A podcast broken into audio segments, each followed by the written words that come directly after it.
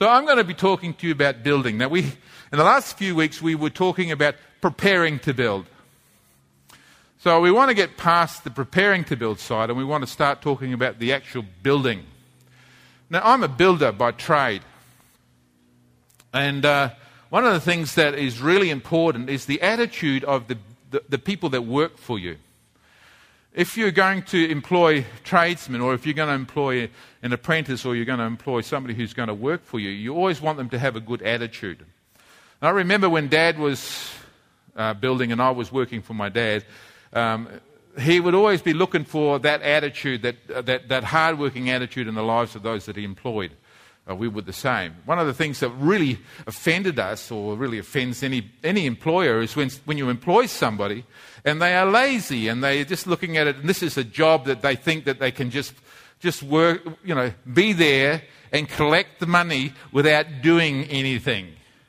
You know, that sort of attitude. Now, I, I know that none of you would actually be like that. You're all very hard-working people. But that, that was the thing that you looked for in, in employees. You wanted them to be hardworking. You wanted them to show some level of diligence in their work. You, they, they had to think for themselves and think for you as well. So they had to think about what had to be done next and they would get about doing it without actually being told. That was a good, a good discipline in their lives. And you'd look for that in the, in, and those sort of men you just hang on to. Those sort of women, you'd hang on to those people who were, were diligent in their lives and diligent in their work. You, you would actually create work for them. If you had no work, you would create work for them just so you wouldn't lose them. You just wanted to keep those people because they were good, good employees.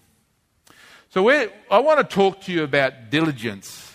We're, we're in the building process now. We're not building a building, we are building a people, we are building a village. And this village, you, part, you are part of that village. I'm part of that village. You're part of that village. This is a village. This is a village community. I'm probably the village idiot. That's okay. Somebody has to take that role. You can be, uh, well, Graham's, he's the, um, you're the, what the uh, Smith. What's the, what, sorry? The down crier. Possibly. I, I always thought of him as a blacksmith, you know. He's got the name. He's working with the fire all the time. Anyway, we're in the process of um, building a people. And this camp that's coming up is going to be a wonderful time in which we can actually get to know each other better and spend some time with each other and, and uh, build good, strong relationships across the way, as well as with God. Isaiah chapter 61, and we read these verses. Um, did I give those did I forget to? I forgot to bring those notes again. That's somebody has to do that for me, Nathan. I have some notes for the people who have Swahili, and, and I wrote the scriptures in Swahili for them, and I forgot to bring them again. I'm sorry. Too many things in my mind. Anyway, Isaiah. If you're looking in your Bible, it's uh, 61 verse 4. And they will rebuild the ancient ruins and restore the places long devastated. They will renew the ruined cities that have been devastated for generations. Now, this, is, this verse is speaking to us about the people that Jesus saves. In Isaiah 61, it says, Jesus says, uh, The Spirit of the Lord is upon me. He's, given, he's um, anointed me to heal the brokenhearted, to preach the gospel. And, and, and in Luke, he actually says, This day, today, as you hear this, he, read, he reads this, uh, this passage of Isaiah out, and he says, This is fulfilled in your hearing. And then it goes on into verse 4, and it says, They shall rebuild the ancient ruins. And so he's talking about the people that Jesus is actually going to pick up, the people that Jesus is going to mend and heal together. One of the things that is common with all of us is that we're all broken. I'm broken. Louise is broken. Len is broken. Not one of us here will tell you that we're not broken. We're all broken. We're broken with sin. And if it wasn't for Jesus, we would still be broken. Jesus came and healed us. He, there's nothing different in our lives from each other. We are all busted. We're all broken. There's no perfect people here. Apart from the perfection that Jesus brings, everyone else here is busted. Jesus is the perfect one. If Jesus comes and lives inside you, you are made perfect because of his presence. You don't have to feel down because you're busted. You're in a group of busted people. We are all broken. Okay? That's our commonality. One of our commonalities is we're all broken and we need somebody to fix us, and Jesus is the one who's fixing us.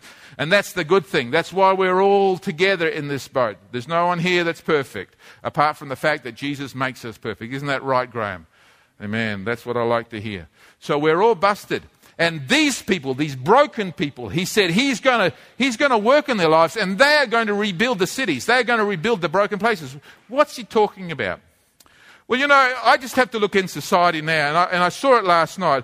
Uh, Graham and I, we drove up to where we preach on street preaching. And as we were going, driving up there, there was a young man standing in, in the thing, and he has his little girlfriend. She would probably be 14 or 15 beside him. And he's, he, she's talking to him close up to his face like that. And then he turns around and he goes, whack like that and headbutts her straight in the face like that. And it made me so cross. I just got, I just jumped out of the van. I said, Hey, buddy, I saw that.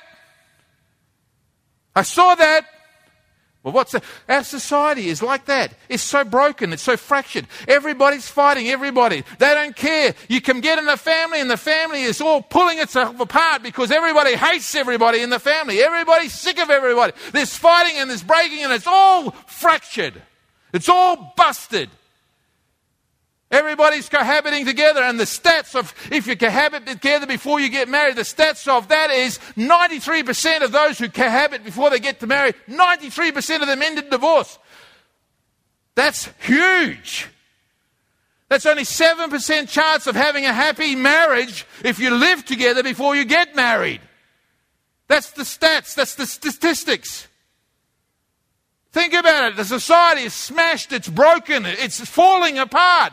Young people say, Don't you tell me what to do. You're not my father. Don't you tell me what to do. You're not my mother. No one's going to tell me what to do. Don't you dare tell me, teacher at school, what to do. I'll do what I want to do. And the society as we know it is stuffed, completely broken.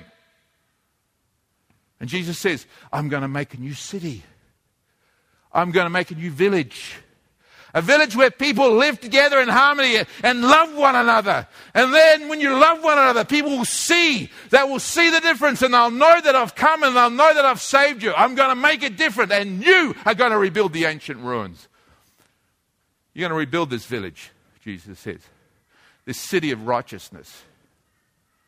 God is going to use us to build it up again where it's been broken down, He's going to make us whole. He's going to make us right. He's going to make us good. He's going to make us loyal. He's going to make us faithful. He's going to make us able to walk strong. He's going to make us and give us dignity again. Jesus says, You are going to rebuild this. And that's what we're doing here today. We're saying we are going to start just here in this place. It may be started somewhere else in other places, but here, this is where I live and I want it to happen around me. You want it to happen around you. Let's do it together. We are going to build together.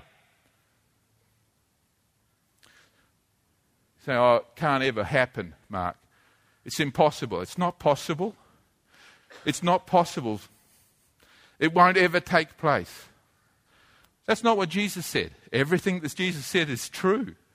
And he said, they will rebuild. And we can do this.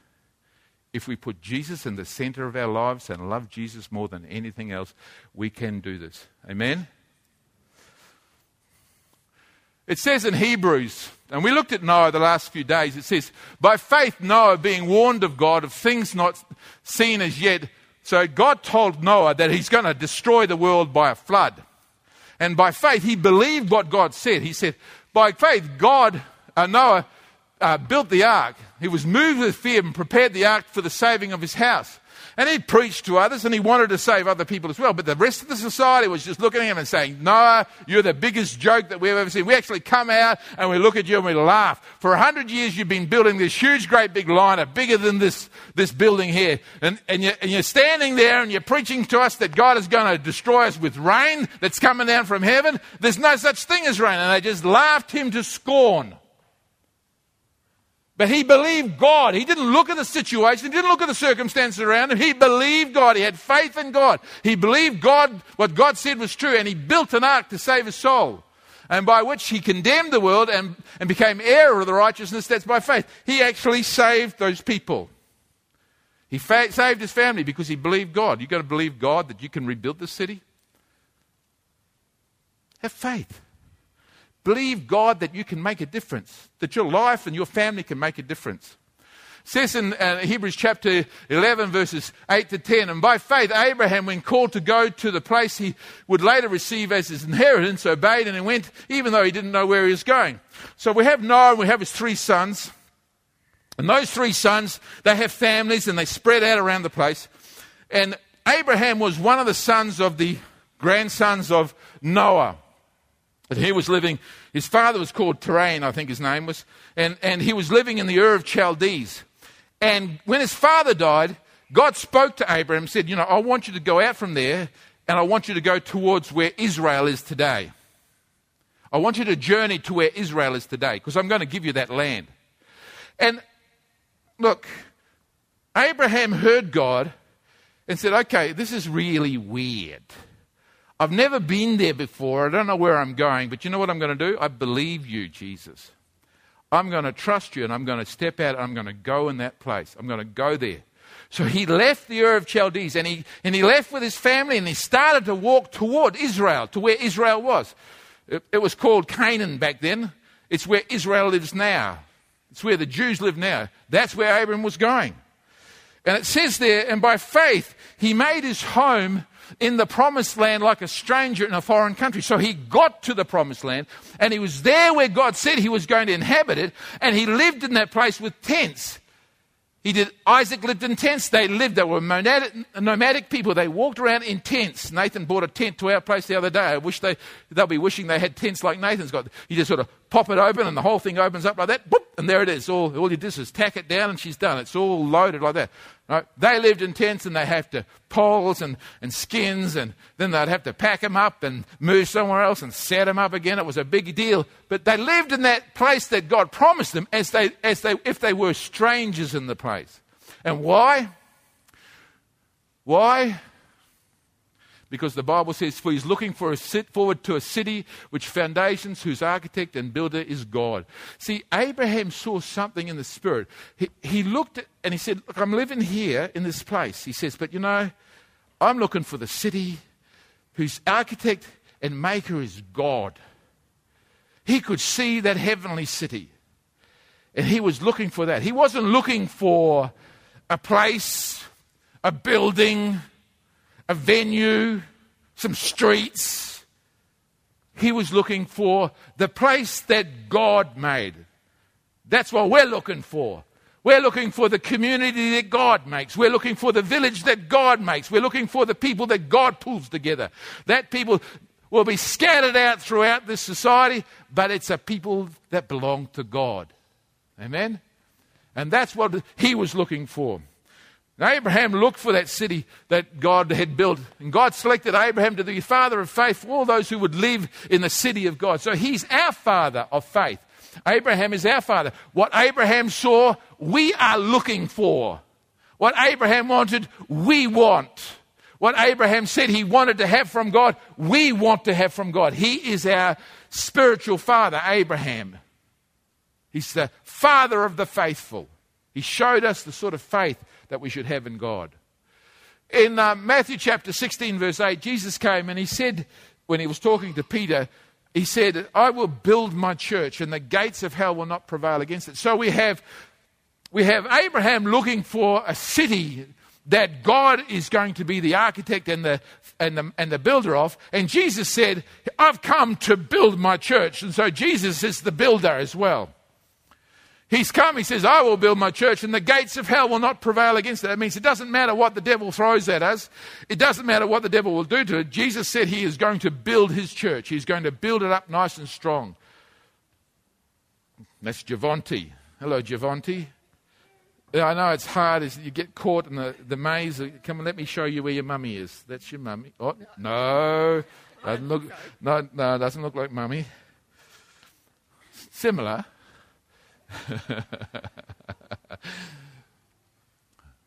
and we are God's fellow workers. And so we know that Abraham was looking for something that God was building. Who was the architect? Jesus said, I've come to build it. And then Paul tells us in 1 Corinthians chapter 3, verses 9, that we are God's fellow workers. So, hey, this means we have to get involved. So if God is the architect, Jesus is the builder, and we are then the employees. We have to get involved because we can't, Jesus won't do it without us. He said, I'll build my church and the gates of hell will not prevail against it. And then Paul says, You're going to be part of this exercise. You are fellow workers with God. Now, I, I find that extraordinary because what happens is God often does this. It's like sometimes I'll go and I'll do as much as I can. I'll reach out and do as much as I can. I'll say, God, what do you want? He'll say, Mark, I want you to go and I want you to talk to so and so and talk to them about their life. And I'll say, okay, I'll go. You've sent me, I'll go and I'll talk to that person about it. And I'll go and talk and, and, and they will sort of like, I'm not listening, I'm not listening, I'm not listening. And I think, oh, well, I did what I could do. I try and did what I can do. I walk away and God says, well, I'm not finished with them yet. And they walk away over here and God goes, whack, whack, whack, whack, whack. And they come back and say, Mark, I'm really interested. Talk to me more about God. It's like God is working with us, and we are working with God. It's like we are working together with Him. And so we have to recognize that God is at work and we are at work. Where you can't do any more, God can do the rest. Where you can do something, God will not work because He's waiting for you to do what you can do. Sometimes we get into life and say, Jesus, if you don't want me to do this anymore, take it away. And uh, look, Jesus doesn't do that. He, you sit there. It doesn't, it doesn't. Jesus says, You walk away from it now. Well, I don't want to exercise any sort of self discipline. I just want you to take it away from me. And Jesus says, No, I want you to be self controlled. It's important that you now walk away. And so you have to do what you have to do, and Jesus will do what he has to do. The Bible says in Ecclesiastes that evil will not release you unless you stop doing it. Um, if I drink and I'm an alcoholic, when will I be free from alcoholism? Sorry? When I stop drinking. That's the point. Or when you die. you have to do what you have to do, and God will do what He will do. Okay, it says there, for by grace He has given me. Uh, Uh, for by the grace he's given me, I laid a foundation, says Paul, as an expert builder, and someone else is building on it. But each one should be careful how he builds. So I wanted, this is what we're going to be talking about today the, the idea of being careful how you build. And this is not going to be a sermon that's directed about what you're doing about other people. It's going to be a sermon that's directed to you about your life. So this is a, a sermon where you're going to na- gaze at your navel. You're going to look in today. We don't do this very often, but you're going to look in today to make sure that your life is diligent so that you can be a strong person, a person with the right character to, to get the building done. It says, therefore, no one can lay any other foundation that is already laid, that is Jesus Christ. Now, this is what it says in the Proverbs. It says, it says this is the word diligent, and, and the word diligent means careful and persistent work and effort. Be careful how you build. In Proverbs chapter 12, verse 11 says, He who works his land will have abundant food, but he who chases fantasies lacks judgment. So, what is he saying there? He's saying the person who says, okay, I have to do some hard work here, I have to get it done, and recognizes that there's some responsibility that you have to carry, you will get the work done and you'll probably do it well. You'll have abundant food, the Bible says. but the person who chases fantasies well, he lacks judgment because in the end of the time, he won't have the food he wants. Now, if you, if you take it like motivation is one of the biggest things that we struggle with. And who's a procrastinator here? Who procrastinates? Yeah, that's a bad one, isn't it? Procrastination. Or, you know, I have to get up and I have to do this, this, and this this morning, you know, but, you know, it's nice in bed. I like it in bed. I think I'll stay in bed.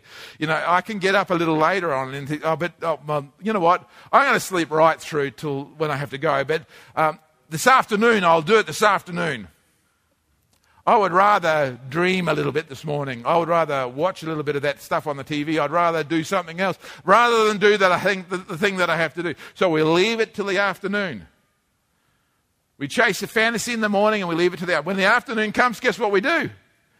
Oh, we've always got tomorrow. I mean, the, the assignment's not due till a week away, so we've got tomorrow. We can maybe do it tomorrow. I'd rather do, I'd rather watch TV tonight. I'd rather go and play basketball. I'd rather do something else. You know, I'll do it tomorrow. And of course, when tomorrow comes, what do we do? Oh, the bed is nice and warm again. Oh, dear. So we're chasing fantasies. And the Bible says if you chase fantasies, if that's part of the way you deal with life, he says uh, you, you lack judgment. He says diligent hands rule, and laziness ends in slave labor. In the end of the exercise, you will have to be controlled by somebody else if you don't get up and control yourself. If you don't control yourself, someone else will control you. Our society says that to all, all the delinquents that are out there who decide that they want to do their own things and will not live according to the law of the land. They say, well, you know, you can live there, you can do whatever you like. Well, I'm going to drive around at 150 Ks everywhere. You're going to be so impressed with my big car and my fat tires on the back. And you're going to think I'm so big, I'm going to lean out the window and say, hey, babe, how you going? I'm going to drive around like you. You wish you were me. You you wish you had that car. And I'm going to do my own thing. And then Ben comes up and says, wah, wah, wah, wah, wah, wah, wah. You're hooning around in your car, so we'll take your car away from you. You broke the law five times, so we're going to put you in a box and shut the door. And why? Because if you don't control yourself, someone else will control you in life. Think about that, young people. Think about that, adults. You have a responsibility to control yourself. The Word of God says if you don't control yourself, someone else will control you. It says in Proverbs chapter 14, verse 23 diligent hands will rule, but laziness ends in slave labor. We just did that one. One who is slack in his work is brother to one who destroys.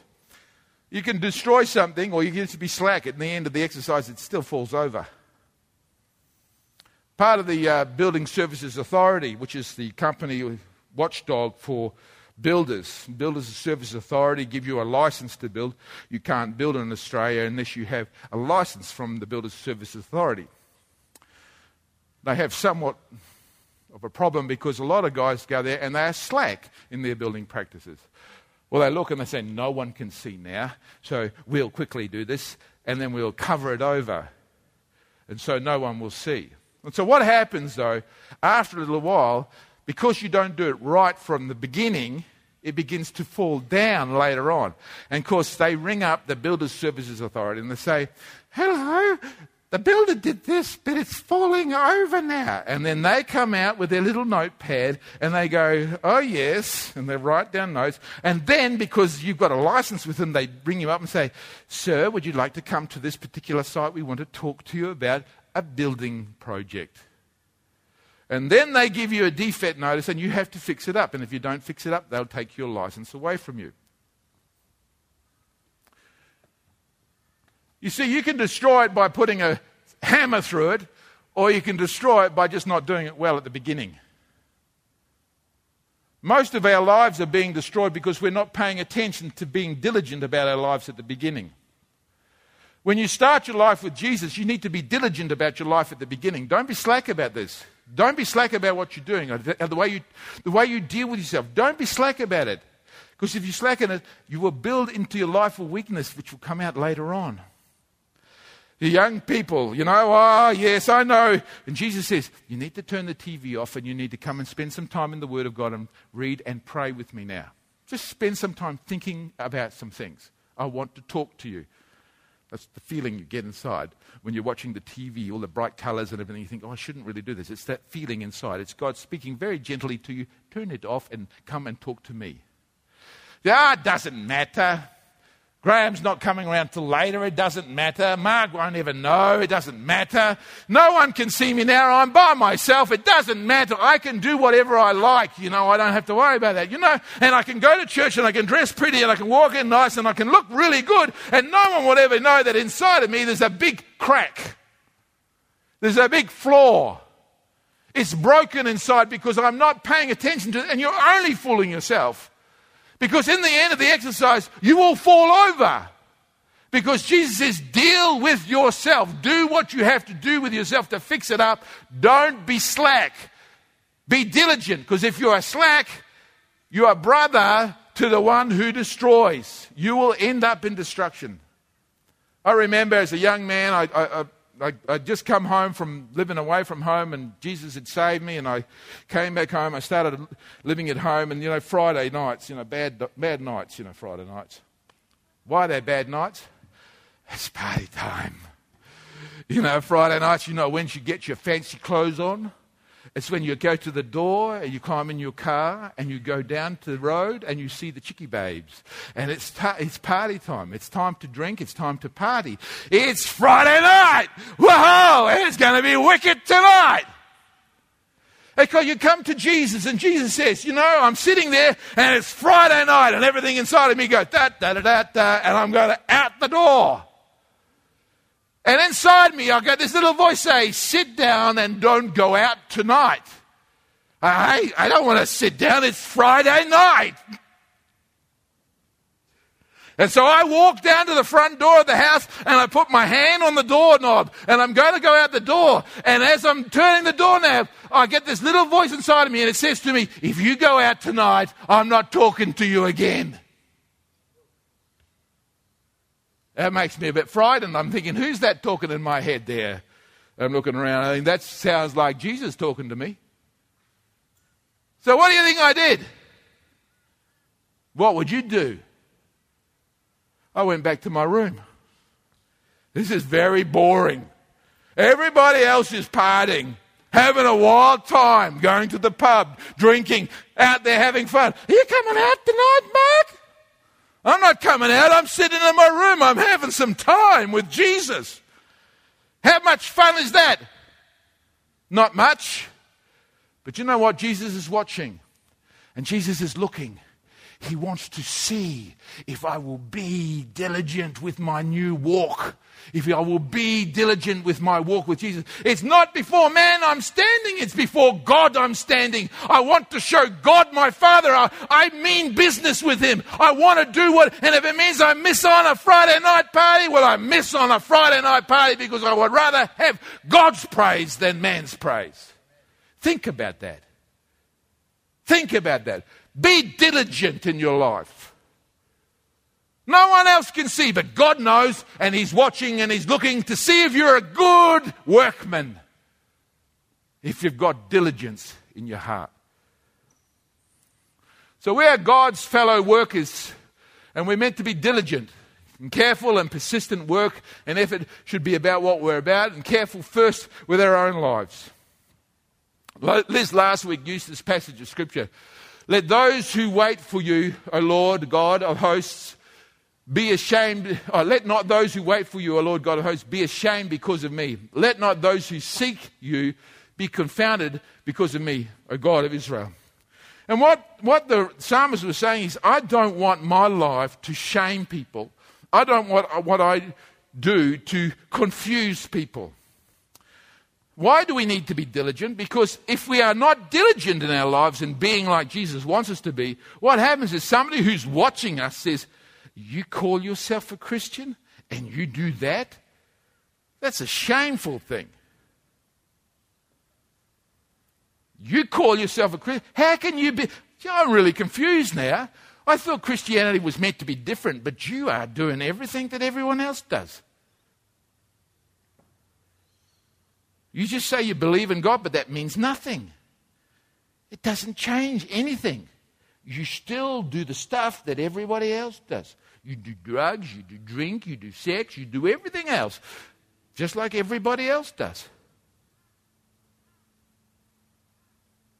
You know, we need to look at that and say, Lord, I don't want anybody to be ashamed. I don't want to confound anybody. I want to live a life that is different, to show Jesus is different. In 1 Corinthians chapter 9, verses 24 to 27, it says, Do you not know that in a race, and this is Paul talking, he's talking about dealing with yourself. He says, he says, Do you know that in a race all the runners run, but only one gets the prize? Then he says, Run in such a way as to get the prize. And he's thinking about the Greek uh, games, are probably like the beginnings of the Olympic Games. You know, they have races.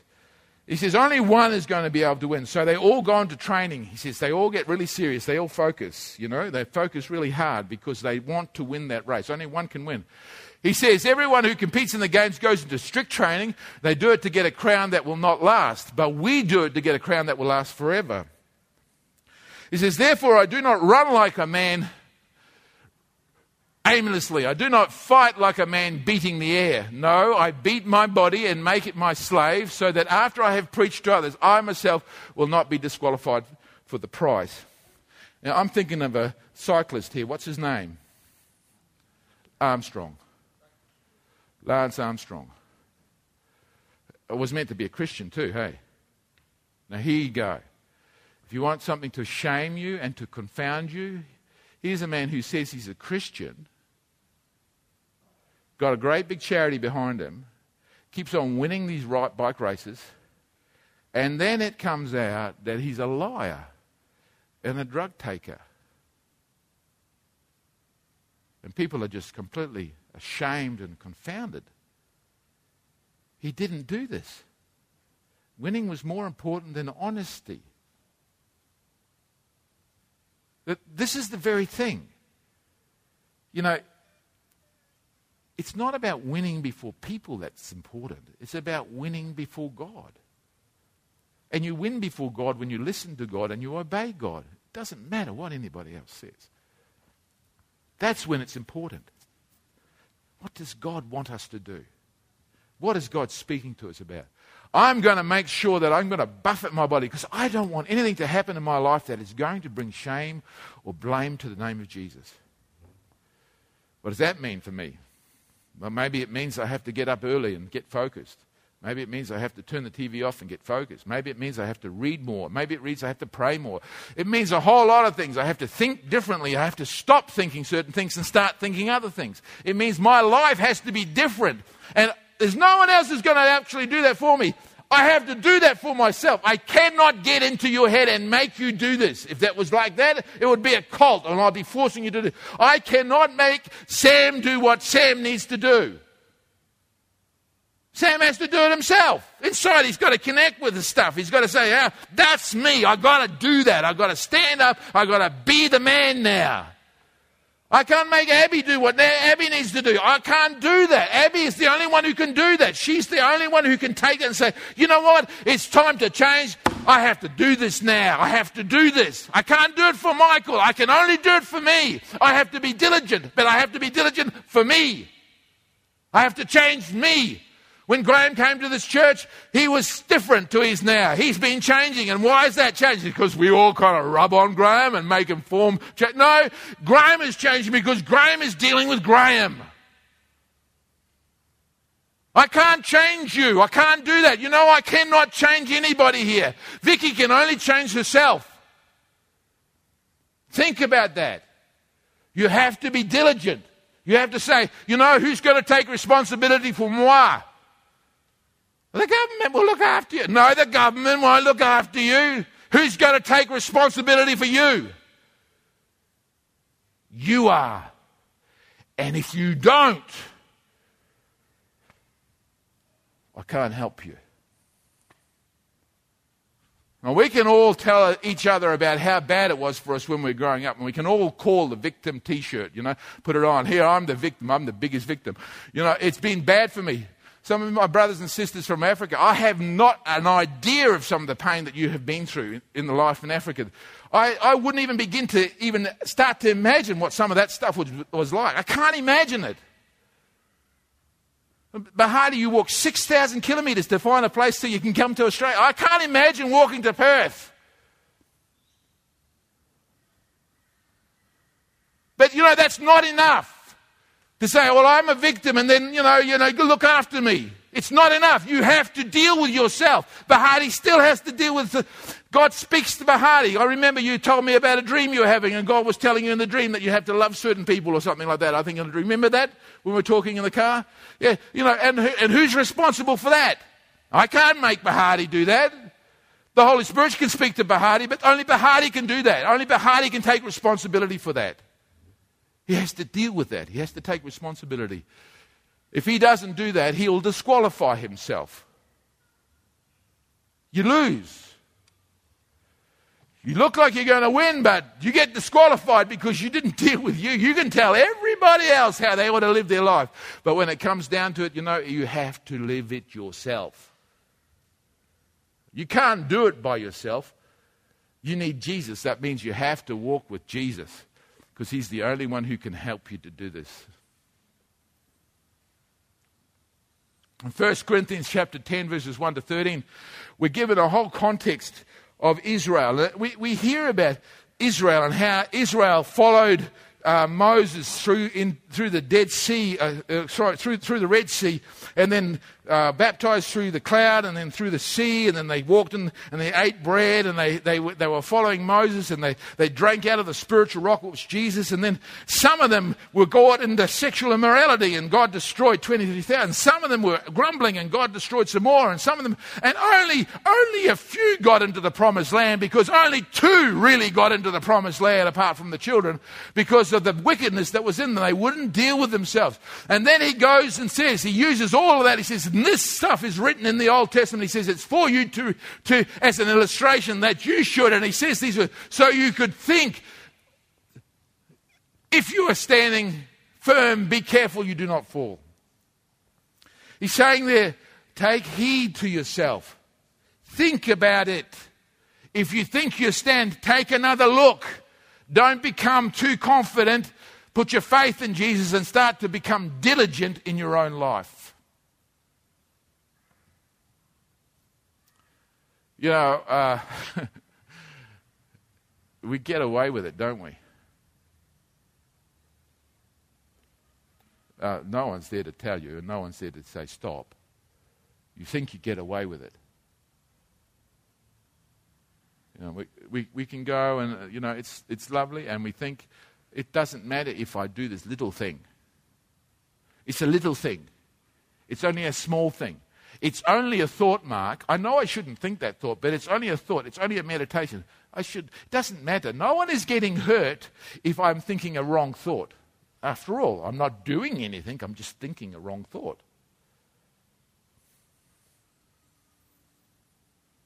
It's the beginning of the end, folks. You've got to take hold of it.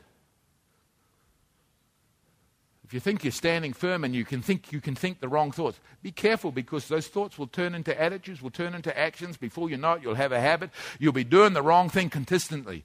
Why? Because you will not pull out the thought. You've got to stop the thinking. In Psalm 110, verse 3, and I like this verse, it says, Your troops will be willing on the day of battle, arrayed in holy majesty. I like that. I mean, this is talking about the troops that Jesus has or the troops of God's army. It'll be willing. Willingness. Uh, look, who wants to live in a new village? Put your hand up if you want to live in the new village. I mean, seriously. I mean, if you Okay, it might be ideal, and it might, it might, be like, oh, this is fancy, Mark. You can never do this, but we'll just, I, I, just want to go there on a dream, okay? Who, who wants to dream to live in a community that is like God's community? Put your hand up there if you want to live in God's community. All right. Well, you're part of his troops. And part of that is that they're going to be willing. Willing. I don't have to say, oh, come on. Eh, come on, Jesse. Let's do it, Jesse. Oh, I don't know whether I want to do it now. You know, it was okay back then, but I've changed my mind now. I think I want to do something. No, if he wants to be part of what God does, you know, Jesse's going to say, you know what? I know it's hard for me, but I'm willing. Let's do this. It's going to take some effort, but let's do this. Let's, let's get up there. It's like when we were mowing the lawns the other day. Hey, it wasn't something that I, you had to do. It wasn't something that you were forced to do. It was something you wanted to do. It was something that you chose to do. He was willing. God's troops are willing. It's going to take some effort. It's going to take some time. It's going to, it's going to crowd us in, but we're going to be willing. Everybody say, I want to be willing. Convince me. You really want to be willing? Are you sure? Can I suggest some things to you then? Ah, that's where the problem starts. If I say I'm willing, what are you going to ask me to do?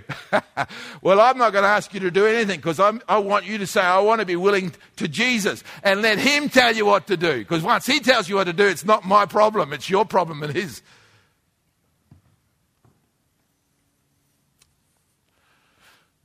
So God's fellow workers are diligent. Now, I looked for this verse for a long time. I sat down and searched all the way through Proverbs looking for this verse because I could remember the saggy rafters. And it says, If a man is lazy, the rafters sag. If his hands are idle, the house leaks. You all know what a rafter is, don't you? Who doesn't know what a rafter is? Put your hand up if you haven't got a clue. All right, okay. See that big thing there? That's the big steel rafter. And those things that are above it, they're called joists. Okay? So that big beam that comes up like that, it's a big beam that goes, and that thing right across there would be your rafter. I mean, it's very simple, that. I mean, I know it's something else, but for, for the exercise, that's what a rafter is, that thing. Now, if you make that out of wood, because it's got a long span in it, that means it goes from there to there, it's a long way. If you don't keep on watching it, generally what happens, they sag. You know what a saggy rafter looks like? It's like that. Something made in Japan. It's got a big sag in it, you know, like that. You know, saggy rafters. And saggy rafters produce a floor on the top. So when the rain comes, when there's a saggy rafter, guess what happens to the roof? The water comes in, it leaks. So he's saying to us there in Ecclesiastes, he's saying that if you're lazy, if you don't deal with yourself, if you don't deal, your roof on your house, the house of your life, is going to have shaggy rafters and you're going to get wet. Look, he's saying, pay attention to your life. Pay attention to the way you live. Pay attention, be diligent. I mean, everybody else may say, oh no, we can go and party, but Mark, you pay attention to the detail. Don't go and party because I want your rafters to be strong. What would have happened if I'd went out and partied that night? Would I be standing here today? I don't know. You have to pay attention to the detail. You don't want your rafters to sag and you don't want to be wet. When the storms and the rain come in, you don't want the water to come into the house. Jesus told a parable. He says, there's two people that are building. He says, one person is building, he says that he's building on a rock. He says, that's a good foundation. He says, and the wind comes and the rain comes and it blows against the house and the water smashes up against it, but the house stands strong. It doesn't move. It's strong. After the wind and the rain goes, it's still standing there. Sandy went through and the house is still standing there. It's not blown over. Another man, he's building his house on the sand. No foundation there. He says, when the wind and the rain comes and the water blows in, the whole thing falls over and it's just a mess. The whole thing is destroyed. And you know what he said what the difference was? The difference between the man who built his house upon the rock and the man who built his house on the sand. This is what he said. No, no, you're not building your house on Jesus. Jesus is not the rock that you're going to. He says, Those who hear my words and do it are like the man who built his house upon the rock. That means pay diligence. Listen to what he's saying and do what he says. If you do what he says, then your house will be strong. If you disregard what he says, if you don't listen to him, then you're going to have shaggy rafters and the water's going to come in. You want, you want change in your life? Uh, have you reached the end? You've had enough now? How much more sin do you want to destroy you before you say, stop? I could start punching, I could start punching my brother in the face here, Ray in the face. I'll start punching, bang, bang, bang. You know, when does he want it to stop? Tomorrow? If I keep punching, maybe the next day, keep punching. When, do, when would he want it to stop? Before it even starts, he'd want it to stop. You know, we do that with sin. We keep on sinning. It's like punching ourselves in the face. When do we, we think, well, why am I hurting so much? Why is there so much pain in my life? Why am I so, suffering so much? Why are things going wrong in my life? Listen, sometimes when you do the wrong things, things go wrong in your life. It's God's way of saying, stop it. Stop it. Start doing some different things. It doesn't mean that everything is going to go right when you start doing different things. That, then the pain is different. You've got the pain of doing the right thing. That's a whole different wrinkle. That's a whole different thing then. I'm not going out on Saturday night. I'm not going out on Friday night. Wait, I'm feeling pain now. I'm just missing out. It's not fair. Well, that's a whole different kind of pain, but I'm choosing my pain now. I'm choosing which pain I want. I want pain of destruction or I want pain of weathering the storm. I'm choosing now. I'm diligent. I want to choose the right pain. You can't escape pain. Choose the right pain. Do you understand what I'm saying? Be diligent. First Peter chapter 1 verses 13 to 16 says these words. Therefore prepare your minds for action. Be self-controlled. Set your hope fully on the grace to be given to you in Jesus when Jesus Christ is revealed. He's saying, look, before you can actually start doing this building, you know, he says you have to prepare your mind for action. You have to be self controlled. You can't, in. I remember you, you, start building a contract. We, we, we did a, a, a three story renovation on the north side. The renovation started at the bottom floor, and we had to pull out the big bearers underneath. Now, there's a two story building there we had to fill out, pull out all the bearers underneath, and we had to dig foundations down inside the building. Then we had to put steel up inside the building and put new girders underneath to hold up the floors above. Then we have to punch a hole through the floor, and we have to go up and put some more supports on top of those. And we have to put new beams all the way through the house, from the underneath all the way up through the house. We have to get these nine meter long. Now, nine meters is from here, from that wall to around about here. That's around about nine meters. And uh, that's just a little bit smaller than that steel beam. We have to take them up a hill. We have to get them around the back, and we have to come through a door this big. We have to take them through the door. There's two of them we have to do. Take them through the door, then we have to cut off the top of a wall, and we have to lift it up and put it on top of the wall and build the wall around it. While we are not destroying the other side of the wall with all the fancy corners on it. We have to do that, and we have to do it carefully. You have to prepare your mind to act. You have to be self controlled.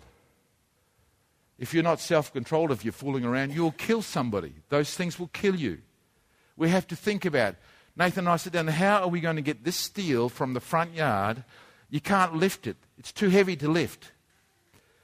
Up to the back. We can't get a crane because there's no, the crane can't reach out the back. How are we going to get that from there up to the back and then back into the house? Nathan is strong, but he's not that strong. So we create wheels and we put it on wheels. We prepare our mind for action. We think about how much manpower we need to lift it up the steps, lift it up the rocks, lift it up the hill, and drag it up the hill. So we get the manpower there to, to begin to work this process. We put the wheels, we make the wheels, we, we, we, we weld the thing together, we've got it on this, and we start to move it up the hill. We move it up the hill, back past the swimming pool, and back down, and we're facing down into the door. As we're going into the door, we've got to take it into the room now, where it's got to go. There's six of us. We're thinking about this. We're careful. We're thinking about this. There is an ornate, antique basin on the side of the room that she doesn't want broken. We have to go past that to get it into the house. We get it in. We lift it up. We've cut off the top. We hold it up in place. We're climbing on ladders now with this beam on our shoulders. Ladders all the way along, men underneath it, one step up. One step up. It takes a mind prepared for action. It takes self control. Don't fool around. You fool around, you're going to die. And we did it. And everyone said, How did you do that? You've got to prepare your mind for action. You've got to be self controlled. We didn't break the basin. Not then.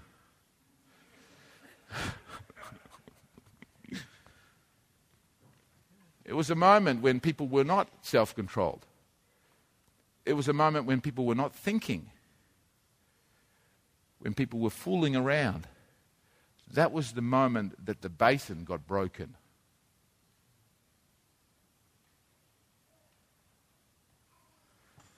Prepare your mind for action.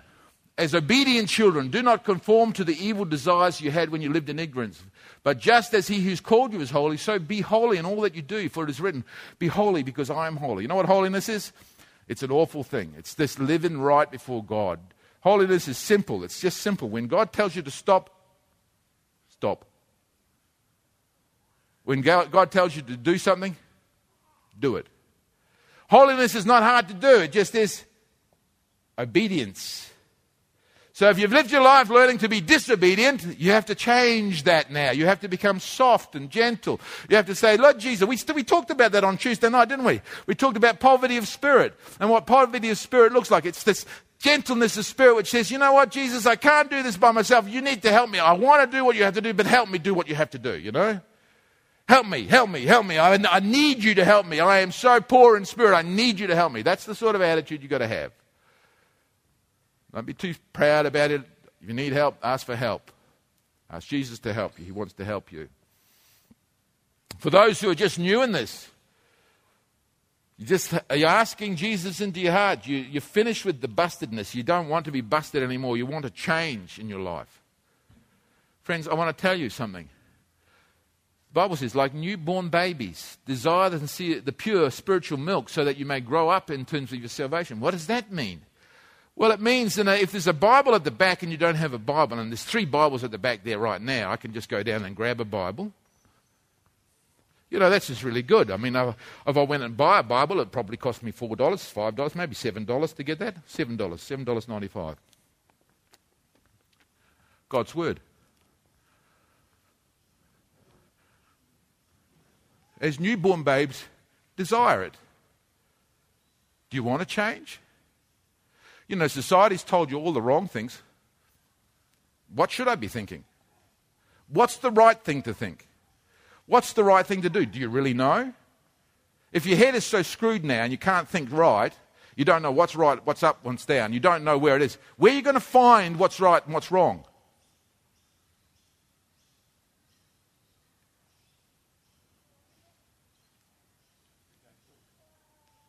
Jesus is going to talk to you through this book. And if you're really serious about your new walk in God, you just hunger it like a baby would hunger it. You know, have you ever had a baby that's not being fed? Ever had a baby that's waiting for the breast? Mum's not there to feed it? What does it sound like? Oh, shut it up. Put something in its mouth quickly. Stop it from screaming. Why? It's hungry for food. Are you that hungry for God's word to know the difference? Do you want a Bible? It's yours. It's free, yours. Read it.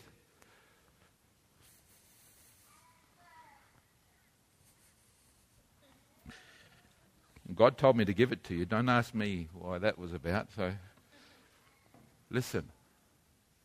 Deal with yourself. It's easier to play games, it's easier to chase the fantasy.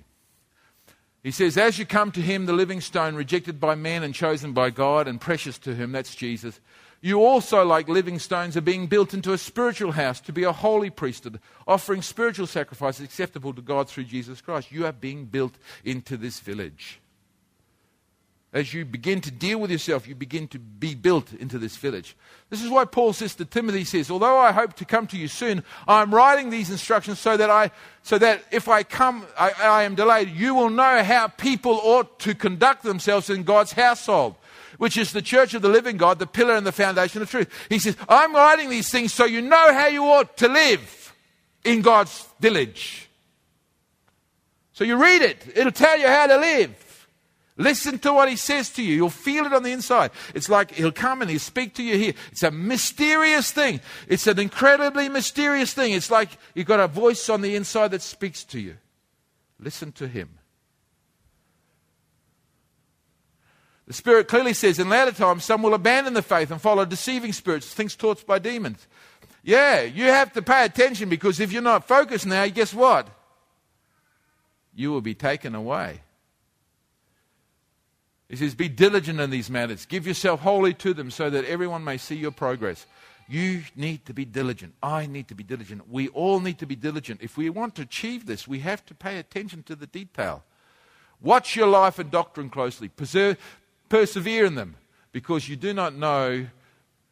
Oh, also, because if you do, you will save both yourself and your hearers. That's the point. You know, how is Sam going to convince everybody else that life is different with Jesus. Now, uh, well, they may say, Well, we know you, Sam. We know you. I don't know you, but they may know you. How are you going to convince them that it's different now? How are you going to convince them, Vicky, that it's different now for you? Don, how are you going to convince them? What, how, how will I convince Liz, how are you going to convince them? Winifred, how are you going to convince them? I'll tell you how you convince them. You live differently. That's it. You live differently. And when you live differently, they go, What's on there? What's happening there? Abby's not the same as she was. Is that good or bad? Good. That would be good if you're not the same as you were. Okay, that would be good. Well, what happened to her? This is not Abby, then it's Abby and Jesus walking a new walk. Abby and Jesus doing something that they've never done before. We're part of a different village. We're part of a different people. We're going to live differently. And if it's not the clothes that we wear, if we can't all wear the same uniform, we will have the same character. We will clothe ourselves with the same character. And then people say, you know, that's one of those crazy people who go to that crazy village. You know what they are? They're different. What do you want to be? You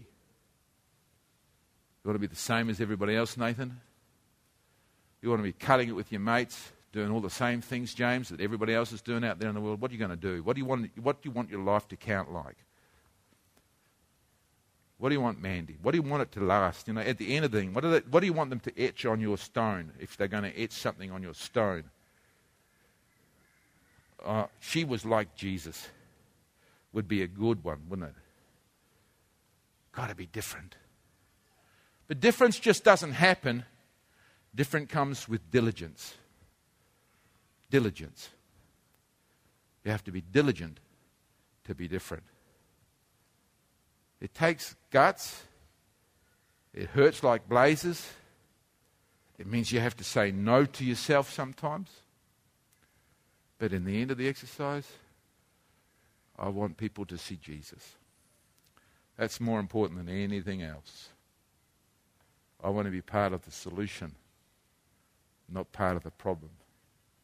Everybody say that with me. I want to be part of the solution, not part of the problem. Let's pray. Father, we ask that you would help us to be diligent with our lives. You never leave us alone, Holy Spirit. You speak to us every day. We are all witnesses to that fact that you, by your Holy Spirit, have spoken into our consciences. And we know when we do the wrong thing, Father, we know before you because our conscience bears witness that we are not doing the right thing. Father, I thank you for making our conscience alive, Father, and I ask, oh God, that you would help us to listen to the voice of conscience and to follow the lead of your Spirit, Father, and to be diligent, even if it hurts us, even if it costs us, even if it means, Lord Jesus, that we are not doing the things that we so much like to do, Father. We want to be diligent. We want to be your workmen, Father. We want to be good workmen. We want to build a village whose maker is God. Help us to be that village, Lord Jesus. Help us to help each other. Lord, touch us and move us by your Spirit, we pray. And everyone said, Amen.